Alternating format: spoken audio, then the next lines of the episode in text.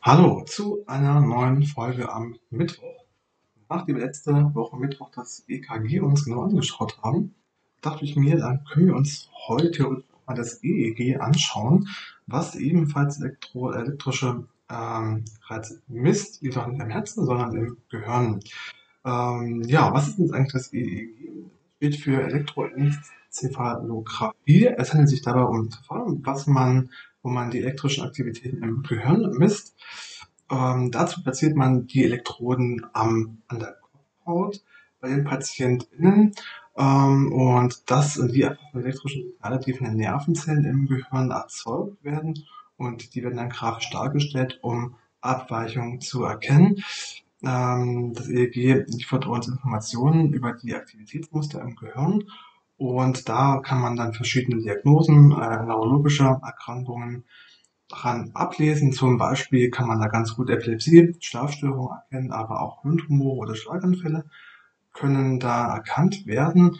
Und das wird auch ganz gerne in der Neurowissenschaft verwendet, um die kognitive Forschung äh, voranzutreiben und um unsere Hirnaktivitäten während verschiedener Aufgaben äh, zu erkennen, um emotionale Reaktionen zu erkennen, zu untersuchen, um da besser ähm, drauf einzuwirken. EEG aufgebaut. Man hat auch hier, wie beim EKG, wieder die Elektroden, die werden nicht, doch nicht am Körper platziert, sondern ähm, auf der Kopfhaut. Da werden die dann angebracht und die Anzahl von den zu platzierenden Elektroden, die können dann abweichen, je nachdem, was man gerade für eine Messung durchführen möchte. Ähm, das Ganze wird dann mit einer Paste oder mit einem Gel befestigt, um dann eine gute Elektroleitfähigkeit zu gewährleisten. Es kann auch das nicht mit Wasser befeuchtet werden. Das funktioniert auch.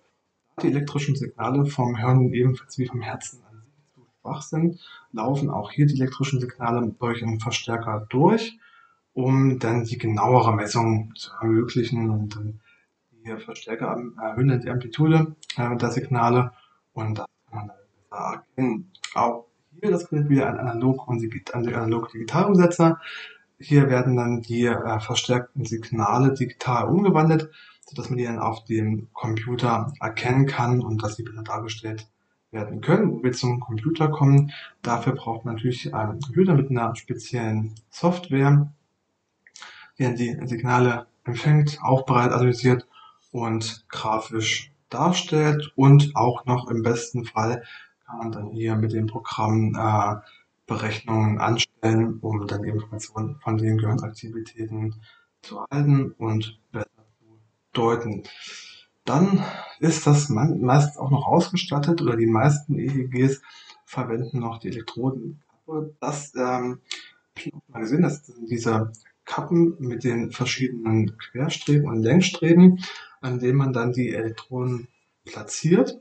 Das ist deutlich schöner, als die Elektroden nur auf der Kopfhaut so zu platzieren, da man hier eine Platzierungshilfe Hilfe bekommt. Man kann hier auch trotz Haaren ähm, die Elektroden den Kopf anbringen und die halten dann wesentlich besser durch die Kappe und bleiben auch dann in der Position, in der man sie haben möchte, verrutschen nicht und lassen sich leichter ähm, positionieren.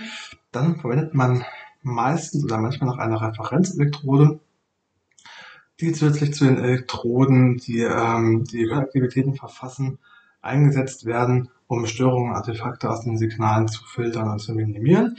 Und ähm, oftmals wird dann ein EEG noch durchgeführt mit einem Trigger oder einem Stimulationsgerät, um dann die spezifischen Stimuli oder Aufgaben vom Gehirn äh, aufzeichnen zu können, angucken zu können, die man dann schaut, wie reagiert das Gehirn auf bestimmte Stimuli und kann dann da ähm, daran Abweichungen besser feststellen, die zeigen sich dann besser. Ja, wo positioniert man jetzt die ganzen Elektroden? Es sind ja doch einige Elektroden, die hier ähm, verwendet werden. Das erfolgt über das standardisierte 10 zu 20 System. Dabei werden dann die Elektroden auf der Kopfhaut platziert und ähm, das passiert dann nach einem bestimmten Muster. Da kann ich jetzt euch mal die wichtigsten Positionen und Punkte ein bisschen näher bringen. Das wären einmal die FP1. Das wäre dann der äh, Frontopolar links, FP2 ist der Frontopolar rechts, F7 ist dann der Linksfronto ähm, temporal, äh, F3 ist linksfrontal, FZ frontal in der Mitte, F4 rechtsfrontal, F8 rechts. Frontotemporal, T7 links Tempo, ähm, aber operational und links zentral, CZ zentral in der Mitte, C4 rechts zentral, T8 rechts Tempo, ähm, operational und dann hat man noch die PZ, das ist dann ähm, in der Mitte gelegen, O1 links occipital, OZ in der Mitte und O2 rechts occipital. Das sind so die einige der wichtigen Sachen. Da gibt es noch ein paar deutlich mehr von den ähm, Referenzpunkten. Und wie ihr hört, sind dann solche ähm, Platzierungskappen deutlich leichter, die Elektroden dann hier auch an Ort zu haben. Ähm, wo genau das platziert wird, erfolgt dann natürlich an der individuellen Untersuchung, die durchgeführt wird. Ähm, und dazu gibt es dann noch die Mastoid M1 und M2. Messung für die Referenzelektroden und für spezielle Ableitungen. Die äh, Mastoid-Ableitung ähm, ist dann die spezielle Elektrodenplatzierung ähm, und das bezieht sich dann auf die Platzierung der Elektroden auf dem Mastoid-Knochen und dieser befindet sich hinter dem Ohr. Ähm, das wird häufig verwendet, um hier die Referenzelektrode für das EEG äh, zu schaffen.